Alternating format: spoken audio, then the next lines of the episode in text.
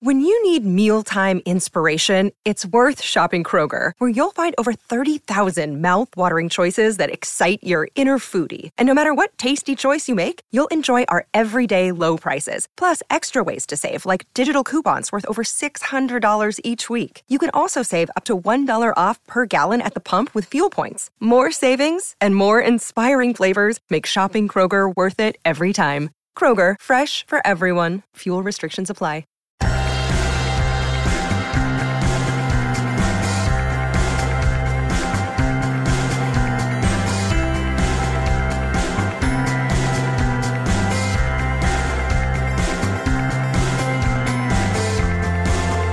And welcome back to another episode of Beyond the To Do List. I'm your host, Erik Fisher, and this is the show where I talk to the people behind the productivity. This week I'm excited to share with you a conversation I had with David Shar. He's a keynote speaker, a consultant, a trainer, and he specializes in helping organizations improve their leadership and their culture, but also combat burnout and design meaningful work. And that's the topic we're going to talk about in this conversation. He and I talk about combating burnout, avoiding it, how to see it before it comes. And in this conversation, David and I talk specifically about burnout in meaningful work. We touch on what burnout is, what are the warning signs of burnout? How can you proactively see it coming ahead of time in yourself or someone else? Steps that you can take to prevent it in yourself or your employees or your team, as well as how meaningful work can be part of combating that burnout. If you, like me, have felt burnout throughout this year, this podcast episode is a definite must listen. So I'll get out of the way and just say, enjoy this conversation with David Shar.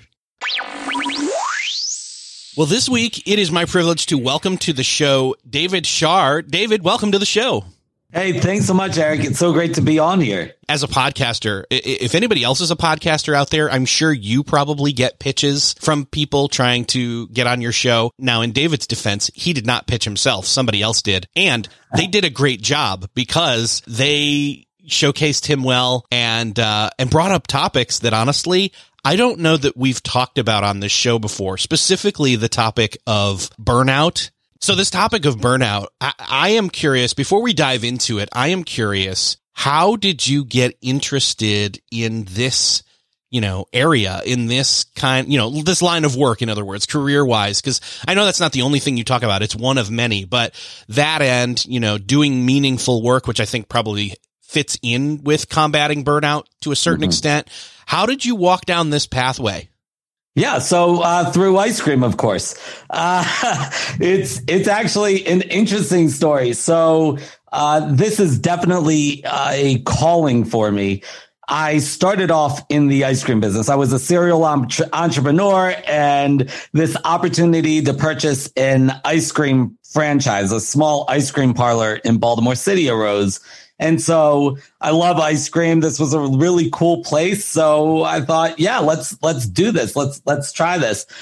What I wasn't anticipating was that the majority of the crew members, the, the staff that I would inherit from the previous owner all came from uh, the inner city of Baltimore. So if you've if you're familiar with The Wire on HBO, I mean that was very much uh, the lives of some of these crew members. And so very, very dramatic sort of um, lives that I've I've seen in the movies and TV, but you know, growing up as like the spoiled kid from the suburbs, I had never been exposed to it. Uh, but this was this was uh, the lives that these people led. So we're talking about things like siblings being murdered on the street. We're talking about parents incarcerated. We're talking about molestation. We're talking about all of these horror stories. And so while I thought I was getting into ice cream, it became clear that this was about much, much more than ice cream. In this leadership position, these people came to rely on me. And it wasn't just that they were just regular old employees. These were people living traumatic lives. And somehow they were finding meaning in scooping ice cream. So the restaurant industry typically has turnover rates of well over 100%. These kids wouldn't leave. They would show up on their days off and I'd have to chase them away from serving customers when they weren't clocked in. they wanted to be at work. They needed to be at work. And so it really hit me. Mark Twain says the two most important days of your life are the day you're born and the day you find out why. My second day, uh, I remember very clearly one of my crew members who I knew her boyfriend was either in the Bloods or the Crips, one of these street gangs.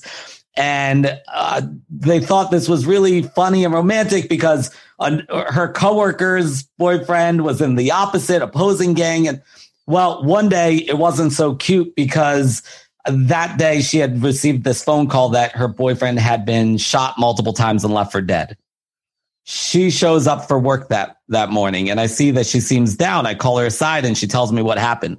I try to chase her away from the store like go somewhere and I told her I would pay her for the day, personally cover her shift, but nobody wants to be at work with that type of trauma going on in your life outside and she refused to leave.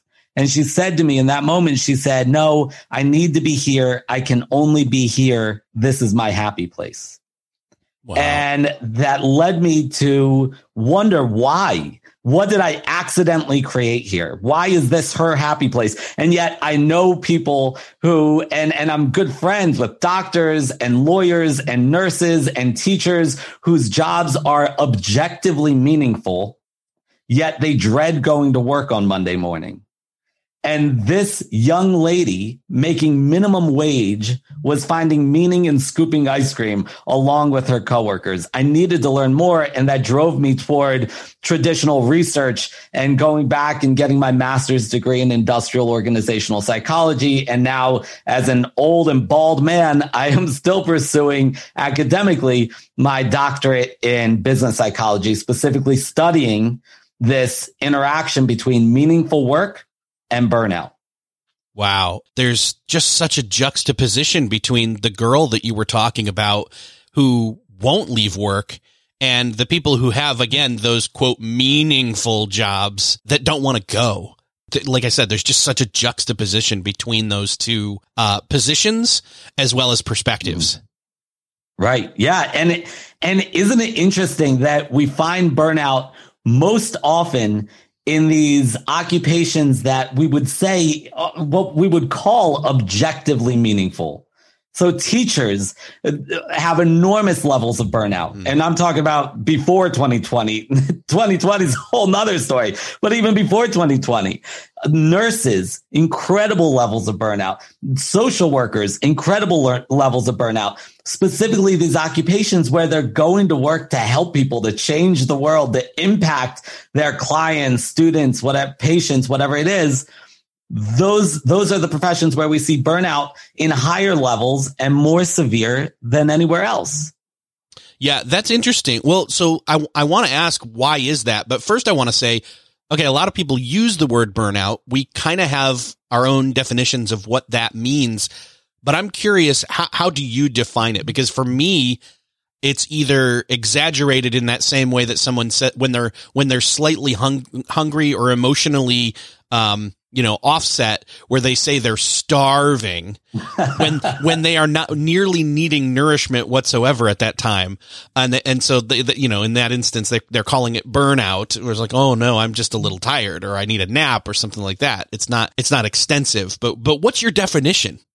Yeah, it's funny you should say that. My in my home, I have five children, and every time one of them makes the mistake of saying i'm starving that you could just you can just anticipate my wife jumping in with oh you're starving?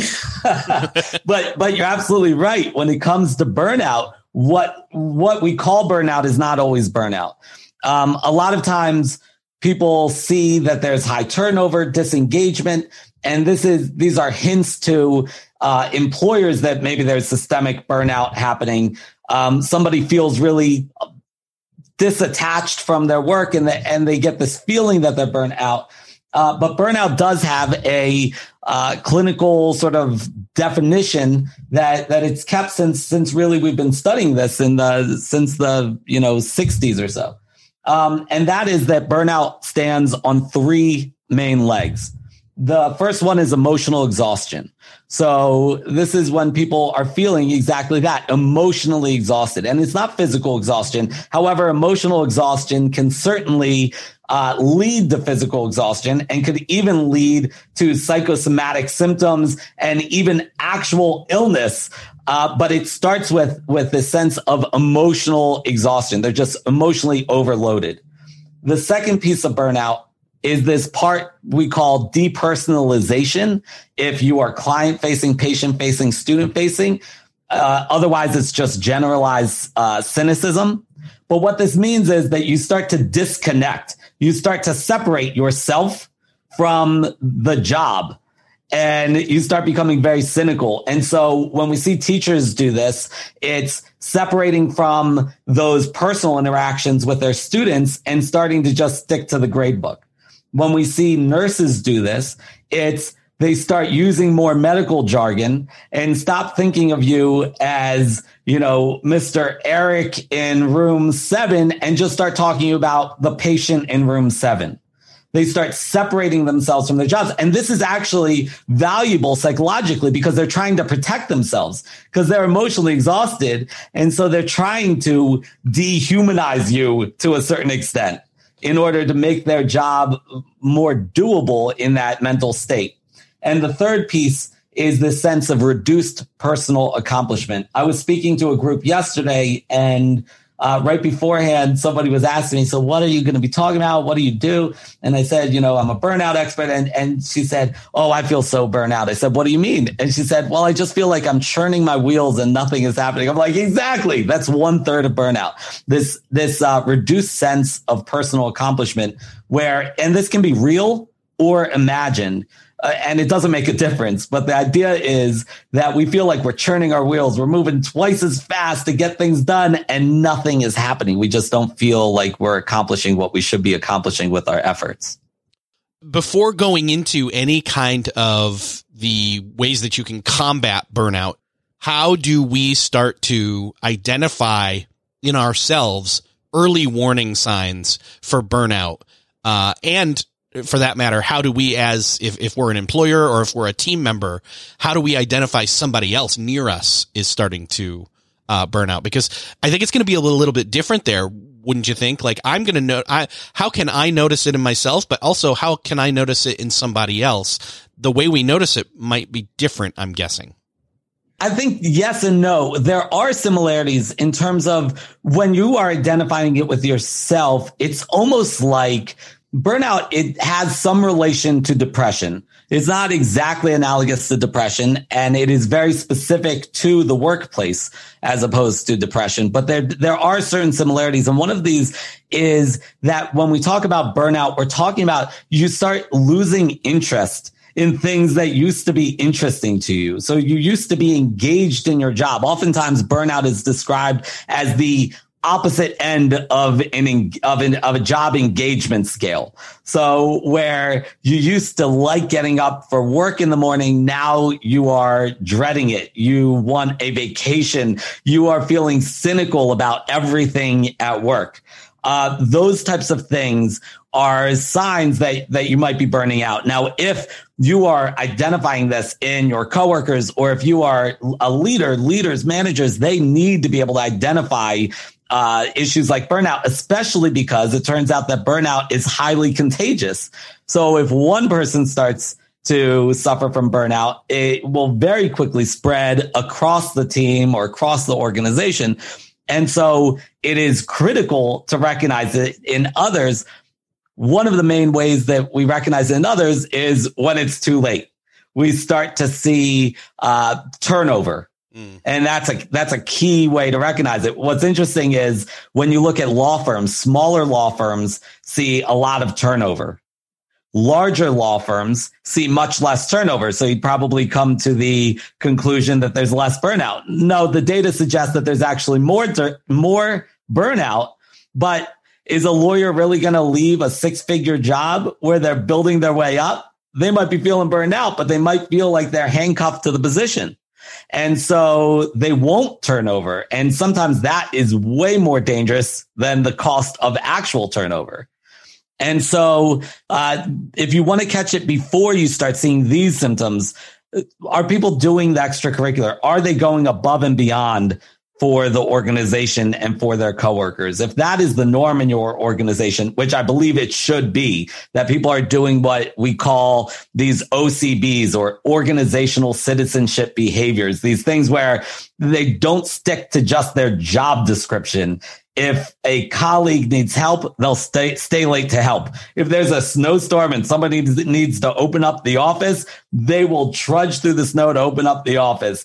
Those types of behaviors will start to disappear and from from your culture and and that's one way that you can recognize that something is off and perhaps people are starting to burn out mm. it sounds to me like that's them um doing that dehumanizing in a sense but for themselves where they're you know doing the bare minimum in other words they're they're you know mm-hmm. okay what's the absolute you know baseline that i have to perform at here so i can co- quote conserve my energy Right, absolutely. You, you, how often do we hear people say that's not in my job description? That is a very, very toxic thing to hear. And on the flip side, we hear from managers way too often, I pay them to do that job. And that is equally as toxic. And I say to leaders all the time, I say, you pay them to show up. Everything else is extra. You know, you got to, you got to do more to get more. Uh, but that, but that is, that is really unhealthy when you start seeing people really sort of pulling out their job description and sticking to the letter of the law. I, I want to talk a little bit about proactively maybe taking steps to um, alleviate the possibility of burnout ahead of time. But I, I, from a personal standpoint, my question here is, how do we maybe sense i mean I get, I get it you know for me myself i can kind of say okay well if i were the employee uh, how do i look ahead at myself and see you know, internally, do I feel like I've started to check out or just do the bare minimum? But what if we're not even thinking about it in that way? Do we need to like put on those glasses to look at ourselves or are there just like, I don't know, are there guardrails, in other words, we can put up for ourselves in terms of, uh, you know, keeping ourselves in terms of early warning signs for ourselves personally, in other words? Yeah, I think there's a, a, few things that are that are critical. One is have a support system, give support and get support. So find a, a team of coworkers that you trust, that you can that you can support and grow with. Uh, both emotional support and instrumental support. So if you need some actual help with the task, you're falling behind, somebody that you can call in, hey, could you please help me with this? But also somebody who will listen and who can just be your sounding board when you're feeling kind of negative because you don't need to be burned out to feel negative about things on the job sometimes. Finding that sort of support and and specifically if you can find a supervisor that gives you that that kind of support, that's incredibly valuable. Another piece of it is uh, you don't have to go further than the title of your podcast, Beyond the To Do List. What we often uh, get caught up in our to do list, we often get caught, caught up in the mundane and the things, the tasks of the work, and we lose sight of the greater purpose of it all. You know, there's uh, some really great research on meaningfulness and meaningful, meaningful work, meaningful life, and and empirical research on what does that exactly mean? What is a meaningful life? And one of the great models uh, for meaningful for meaningfulness has found that meaningfulness, a meaningful life, comes at the intersection of self and others. In other words, we want to be doing for others and we know this, right? You want to do for others. A selfish life is an empty life. Well, it turns out that a life where all you're doing is giving to others and there's not self care happening is also empty. It feels empty to the person. Uh, but then also it's the intersection between being and doing. So are we spending too much time in the weeds? Are we not thinking more about our broader purpose? Are we not? I, I say like 2020 has been all about Zoom, Zoom and Zoom fatigue and, and, you know, this virtual connection. 2021 needs to be about zooming out because if 2020 has taught us anything, it's that the rules of the road that we think exist, it's all sort of just made up. We're sort of just going along and doing it. you need to be able to pull out and really understand why you do what you do so that if the nature of how you do what you do suddenly changes like it did for so many of us this year, it doesn't really change much for you. If you know your why, you understand why you're doing what you do. So you don't want to get too bogged down in your to-do list. You want to really understand how it connects with your personal values and of course how those connect with the values of your organization. And so regular check-ins uh, can can go a long way in preventing burnout. And on the flip side, increasing engagement, not just in the work, but in your life.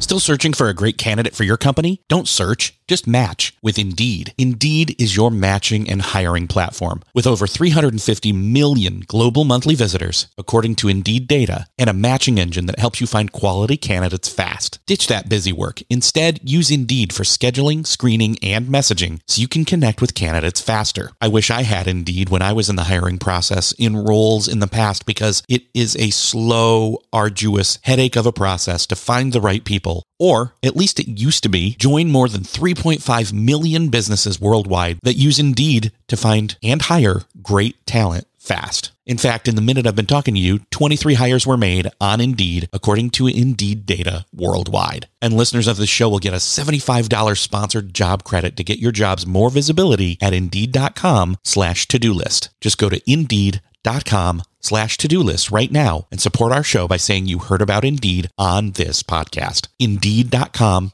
slash to-do list. Terms and conditions apply. Need to hire? You need Indeed. If you enjoy Beyond the To-Do List, I invite you to check out Best Laid Plans. I'm Sarah Hart Unger, the host of Best Laid Plans, a podcast devoted to all things planning and planning adjacent.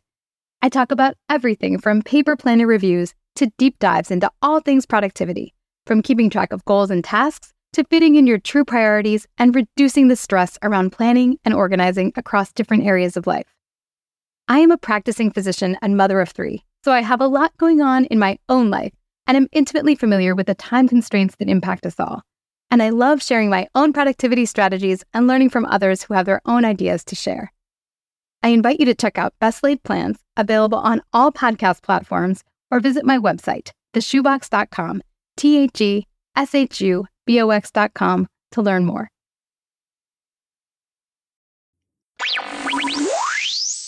I was talking to a recent guest on the show, and they said something uh, along the same lines where they said uh, one of the reasons that we end up with the feeling of monotony is because we've or, or lost sight or lost perspective on what it is that we are doing. In other words, we're not paying attention to what we're doing anymore. We're on mm-hmm. autopilot. And mm-hmm. I think that's another, you know, maybe easy sign there to see is if you feel like everything's the same every day, then maybe you're not thinking about why you're doing those same things every day because you decided to do them at some point or somebody told you to. But either way, you agreed to do it and there was a why there and you've lost sight of your why and stopped paying attention. So now you're asleep at the wheel. Yes. And so many of us are asleep at the wheel. It automaticity, this concept of of uh, the things that go on autopilot. I say that we have the world's most primitive spam filter that our brain recognizes the the incoming stimuli and decides whether something is relevant enough or not to draw your attention to it consciously. So there's so much in our life that goes right past us that we literally do not see in any meaningful way. You, you, like we are we are literally blind to it except unconsciously. And this unconscious thinking makes up about 95% of our thinking. 95% of our thinking happens in automaticity in this unconscious way. And so being able to train ourselves to recalibrate our spam filter is of huge value. And we can do this. So positive psychology, Martin Seligman is, is this genius of a guy who founded uh, the line of positive psychology, the study of positive psychology. And within it, he talks a lot and his colleagues talk a lot about ways to sort of recalibrate the spam filter, whether it's uh, keeping a gratitude journal Or what I love is actually writing, like make a, make a plan to write one thank you note a week, but write a thank you note to like your third grade teacher.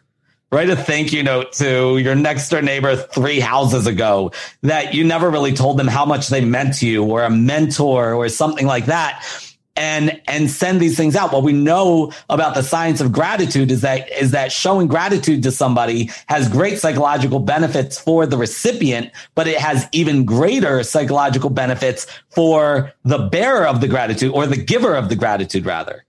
And so so things like this, my family, we have a tradition called our favorite 3 where no matter where I am in the world, now it's usually from my office on Zoom, but even beforehand, I would dial in if I wasn't home and wherever we are, we'll get together, me, my wife and and and our kids will get together and go over our favorite 3 moments from the day.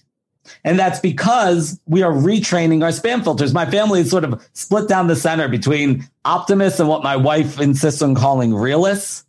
And so the realists need a little bit of help seeing the brighter sides of the day. And so taking this on really uh, started to transform their way of looking at the world and looking at their work or school by by listing th- your three favorite moments of the day every night what happens is the next day you're looking for those three moments because you know that you're going to be held accountable to bring it to the group tonight and so you keep looking for it and then you keep recalling it. And so the next day you're a little bit more in tune and a little bit more in tune until you can't unsee all the great stuff in your life, even when things are tough, even in the midst of something like the year 2020. It's funny that you mentioned gratitude because we've just here in the United States gone uh, a couple weeks now uh, past Thanksgiving. And mm-hmm. that's really an exercise in gratitude and, and, you know, in all of, especially this year when, uh, many of us were finding ourselves in different situations for that holiday than we are used to. Smaller gatherings or just immediate gatherings of just you know our our households. Starting new traditions where we're more thankful not we're not more thankful. Starting new traditions where we are uh, exploring that thankfulness, that gratitude of what we have and that we're safe and that that that does go a long way in other words. I really appreciate you saying that. Um yeah. it sounds to me like the the finding the meaning in the work, the inherent meaning in it or creating meaning even in a quote mundane job can also help with some of the burnout but it also feels like it's not just about the meaning of the work, but it's also there's energy output in the work and stress related to the work uh, that also contribute to burnout. If I'm not mistaken, what, what am I off base here? Yeah, no, we talk about demand. And, and when, when we're talking about emotional exhaustion, we're talking about demands, increased demands will cause emotional exhaustion, which causes burnout. Well, that's a very simplified way of looking at it because when you look at, think of a bartender on a really busy night, right? You remember those times pre COVID where bartenders had busy nights? So a bartender on a really busy night, you know, doing the flair, flipping the drinks, serving like 15 customers at a time. In that moment, do you think that that bartender is feeling burned out? Probably not. That bartender is probably feeling energized. Maybe they're hitting this idea of flow where time starts changing right in front of them. Time starts speeding up and slowing down simultaneously, right? Because that's what happens when we get busy. And when you uh, ask people, what burns them out, they don't say that it's more of the core work that they're do, there to do. What they identify are all the things, the barriers that stand in the way of them doing the work that they are there to do. So it's the bureaucracy. Mm. It's the interpersonal conflict. It's all of the things that block me from doing, from, from performing my why, from connecting with my why at work. And that's, and that I think is the big difference. So when we see people with high jobs with high demand, but where people have autonomy, decision authority, and they're connected with the work, you find that in those jobs and people have have like ultimate control over that demand you find that those jobs are become learning environments that they're growth environments it's only when you find that those levels of increased demand that you don't have control over and that seem to be standing in the way of you doing what you do where we find that those are the high strain jobs. Those are the jobs that are going to lead to burnout. So if I'm hearing you right, I think one of the ways then that burnout uh, is caused by is not through hard work or effort or let's just say uh, energy expended because that can be exciting. It's when extra energy has to be exerted in order to just do what your regular job is because of the blocking. Exactly. So look at Corona right now and um, with educators you see that educators are suddenly they they need to impact their children, their students. Uh, and we talk a lot within that space about social emotional well-being of students in addition to educating them and getting them the knowledge and growth that they need but now they're told oh yeah you got to do this over a screen do it through technology that maybe you've never used before and certainly not in a professional way right? Or we're gonna be in person and we're gonna wear masks. And that kindergarten class that you're working with, you can't go over and give them a hug. If they get a boo boo, you got to stay six feet away from them somehow. Even then, you, we need to put plexiglass between you and them nobody can be within six feet or or sometimes they make exceptions like four feet of each other so all of these barriers are standing in the way. And then oh yeah but by the way we still want you to have this huge impact positive impact on these students. And it's like what how how how am i supposed to do that? And part of that is extremely legitimate. There are additional barriers that make it objectively more difficult to affect the change that you like, that you are there to affect.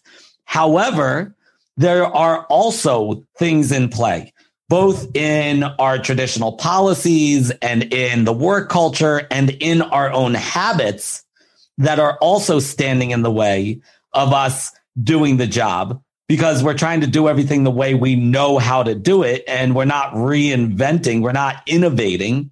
And so we're doing it in the old way with these modifications and we're finding that that our hands are tied. It's not working. So one of the things that we need to do is be able to reinvent and innovate and question everything and not just in a time like this, but all the time question why does this policy exist? Does this policy get me closer to fulfilling my mission and the organization's mission? or does it put up an unnecessary barrier between me and that mission? And and honestly, that's one of the things that you know the the, the, the mantra of this show's title, Beyond the To Do List, is about is not just thinking in terms of you know, not just talking about anything and everything beyond the to-do list and the norms of productivity, but the ideas behind questioning everything and saying, you know, if that's how we've always done it, is there a better way to do it that's less blocking? In other words, whether that's as a company, as a team, or as myself personally to, to become more efficient, uh, you know, because there are micro, uh, blockers and, and, and friction sometimes that is unnecessary, keeping us from doing the things that we are one paid to do, but two have find meaning in doing. Yeah, absolutely. Everything on my calendar and everything on my Asana to do list, everything is either color coded or attached to labeled to one of my goals. And if I put something on that to do list or I put something on the calendar and I cannot link it to one of those, those goals, I take pause for a second and think, so why am I doing this? Why am, why am I putting this on my radar? Why am I putting this on my to do list? And oftentimes it is something that needs to be done because, you know, I don't know that a trip to the to the motor vehicle admin, administration or whatever is really aligned with one of my core goals but it needs to be there but at least i take pause and question okay why why am i doing this there's one other thing that we haven't really touched on here, which is it's not just about energy spent. It's not about stress only or blockers. It's not about being aware or not of the meaning in the work or the losing track of that or finding it again or uh, instilling it if you never really, you know, say you have a job that you never thought, oh, well, I'm not doing this for meaning. I'm doing this for pay, but you can still find meaning in that position. There is yeah. one other thing though, that I think most people usually associate with the word burnout, which is the word vacation. So this, this one is a difficult one for, for this year specifically. And, and, and here's the funny thing. I mean, I, I've been talking with people and typically people do not take the vacation that they're given uh, overall. It's just, we, well, specifically in the U.S., we are bad at it. We just are. Um, but this year more so than ever because a lot of times it's like, well, where are you going to go? What are you going to do? Is it wasting it to do a staycation? How is that any different? And so what are your thoughts on this? Yeah, I think it is so important. So, uh, in the U.S. specifically, but it's it's really spreading. Uh, we push this idea of work life integration, and I think that it's a natural way to go because we grow up with with these with these phones, these computers in our pockets now. And so especially the younger generations, they're like, wait, wait, wait. I should be able to take calls from home and deal with stuff in my home life when I'm at work and vice versa. And I shouldn't have to come to the office at nine o'clock until five o'clock. I should be able to be doing work throughout the entire day and dealing with, with family and friends and stuff like that throughout the entire day as well. And so we like to, we like to put up this integration and have it all be part of one whole. The question is, how healthy is that in its most pure sense? Because we need boundaries to a certain extent where we can re-energize and refill our meter a little bit. But there's this idea, it's almost like a macho thing, you know, the humble brags about how many hours we're working. Uh, we find that organizations that give limitless paid time off have traditionally their employees use less paid time off than organizations that give set numbers set time off. So, it, because it's this macho thing, it's like you're being dared to see how dedicated are you to the work. Taking a break and walking away and re-energizing is a time for create to increase creativity and to remind yourself about that bigger why and to reflect a little bit. It's so important but we we really we really don't do that enough and we kind of judge people who do. We judge people or fear that we're going to be judged if we do take the time away. And why is that though? I think I think that I've I've heard the same thing with the you know unlimited vacation time. I've heard a, an organization or two tout. I've heard that same response that people take less of unlimited time because there's some kind of caveat to it. Not not in the fine print or anything, but in the culture of mm-hmm. the um, the organization. Because if there's unlimited, then it's more about okay, well, I well, I don't want to be the guy who's taken more than everybody else if there's unlimited. But if I if we all have our own set amounts that we have, then I'm justified in what I can take is is kind of the the flow of the conversation that I think it was an article I was reading that that kind of stated it. Um, mm-hmm. It's interesting to me that when it's it's wide open and you could take a whole lot of time, you would take almost none because then it, it almost goes the opposite direction of unwritten rules. Yeah. And it's being modeled by leadership. And oftentimes leaders are not taking that vacation time. Mm. And so you're sort of watching for cues like to see what they do. I was I was speaking to um, some first responders and police officers. And there was a police chief who said to me, I love the idea of giving my people more work life balance and telling them to unplug. But how the heck do you expect me to unplug? I could get a call at any time and there could be an emergency. I can never unplug. And my response was, you could be causing emergencies if you don't unplug because if you are completely unable to unplug, if you're going to, if you're going to go down that path and you don't have lieutenants in this, in this sense, literal lieutenants that can back you up, that you can trust to cover for you when you're when you're not there. If you can't get a secondary phone that's like the emergency phone that but turn off your main phone at certain times of the week, then what are you communicating to everyone else? They're going to follow your lead. And if you are not setting up boundaries between your work and and external to work life, then how do you expect your officers to do that? And ultimately, that's really dangerous because they will burn out more often and they will be working exhausted. And, and they need that time. And so does this police chief let's do some some helping some prescribing. I mean we're talking all around the awareness of it. What is burnout? How do we uh, you know identify it in ourselves? How do we notice it ahead of time? Uh, not just in ourselves but in our organizations in our teammates and you know what are the causes of it but i want to deal with okay say we've bordered into it like how do we undo it? How do we you know say it's too late say we are burned out or someone we know is. How do we counteract that? Now obviously what we were just talking about was vacation time and that could really help. Maybe you just need to say okay you know what? No i need to see how much time i have and then see what's realistic for me to take some as soon as possible. But other than that what are some approaches here Right. Unplugging in that moment is extremely important, but not always possible. Other things that you could do are to reconnect to why you do what you do. So depending on depending on what you're doing if you're a teacher connect with a student if you're an entrepreneur and and working with working with professionals or individuals reach out to one of them and have sort of a personal conversation ask them what value you bring, right? Explore that with them. Find out what kind of impact you're actually having through your work. Reconnect with that instead of getting instead of getting in the weeds some more and trying to just just power through uh, the the work itself, the the mundane sort of work. Reconnect with that with that deeper meaning by looking at the end result of the work that you're doing. I think I think that that's really really important.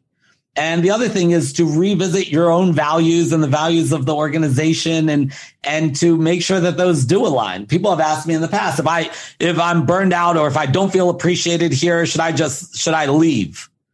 And it, it was really interesting, actually. I was doing a keynote and afterwards somebody asked, and this was an internal in an organization. And somebody asked, if I don't feel appreciated here and they don't appreciate me anyway, should I leave? And the whole room sort of went silent. And I said, that should be the, the, you know, last sort of last thing you try for all people involved. For the organization, firing somebody should be the last thing you do. Um, for the individual, quitting should be the last thing because it's not like there's this concept that we need to find the perfect job, this meaningful work, this, this, this work that's out there where we're able to 100% of the day do everything that we love and are great at. And we're going to be engaged all the time. That's not, I haven't found that. I haven't found that job, but Instead, are we really looking at the job the way we should? Your current job, are there things that you could be connecting with that you're not connecting with? Are there ways that you can job craft, which is this concept of changing the job, like working mostly inside the lines, sometimes going a little outside the lines of duty, but reworking the way you do your job and the way you visualize your job and making it something bigger. We find that those people are the, the big job crafters are the ones that are the most engaged typically. The people who, um, so for instance, I was uh, working in one of my very early jobs. I was working in a dog kennel. A long time ago, I thought I wanted to be a vet before I knew there was physics and chemistry involved in the process.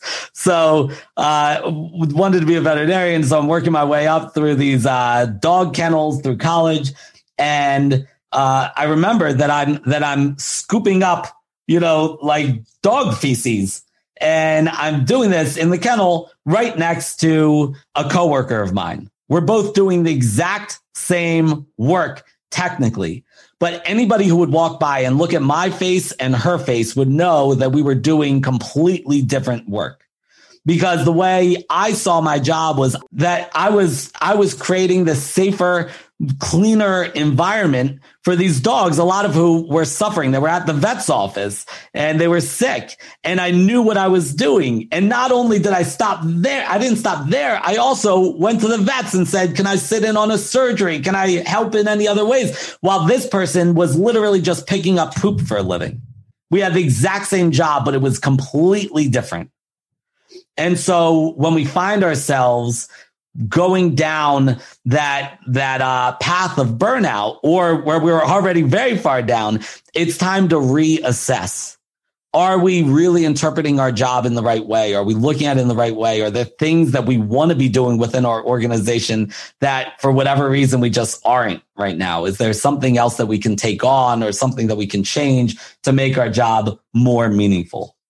I think that's a great place to button up for now but I, you know, I think that there are some questions maybe then that we have to ask ourselves in terms of self-assessment and or you know looking next to us and seeing like you said is that other person just shoveling poop or are they doing something to change the environment? Uh and and or am i doing that? What's what what is my my perspective on what it is i'm doing? Because that's a huge deal in terms of a lot of the other pieces that we talked about in terms of causes and um, remedies for burnout. Absolutely. Oh man, so good. I want to tell people how they can get in touch with you and learn more about what you're doing, David. So uh, let's direct people to where they can find more about you. Yeah, so they can uh, find me on my website, uh, www.illuminatepmc, as in performance management consultants, illuminatepmc.com. Uh, I'm very active on LinkedIn. They can find me there, linkedin.com slash in slash David Shar.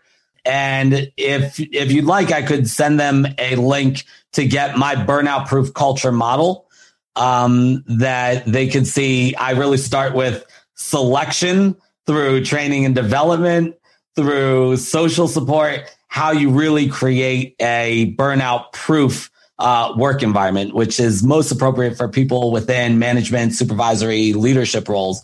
Um, but I can send you a link for that as well. That'd be awesome. Yeah, I'll put that up in the uh, show notes. Thank you. Awesome.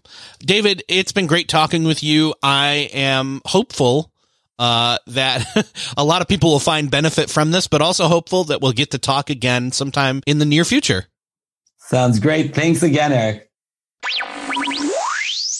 Well, that's another podcast. Cross off your podcast listening to do list. I hope that you enjoyed this conversation with David Shar. I hope that you gained insight into burnout as well as meaningful work and designing that, as well as using that to avoid and proactively preempt burnout. As we're wrapping up this calendar year, I hope that you, like me, are taking steps to avoid burnout recharge, and make this next year a bit better because we sure do deserve it. If you know somebody else who needs to hear this conversation, would you do them and me the favor of sharing this episode? Just hit that share button on that podcast player app of choice where you're listening to this, or head on over to the show notes at beyondthetodolist.com where you'll find all the other ways to share there. Thank you so much for sharing.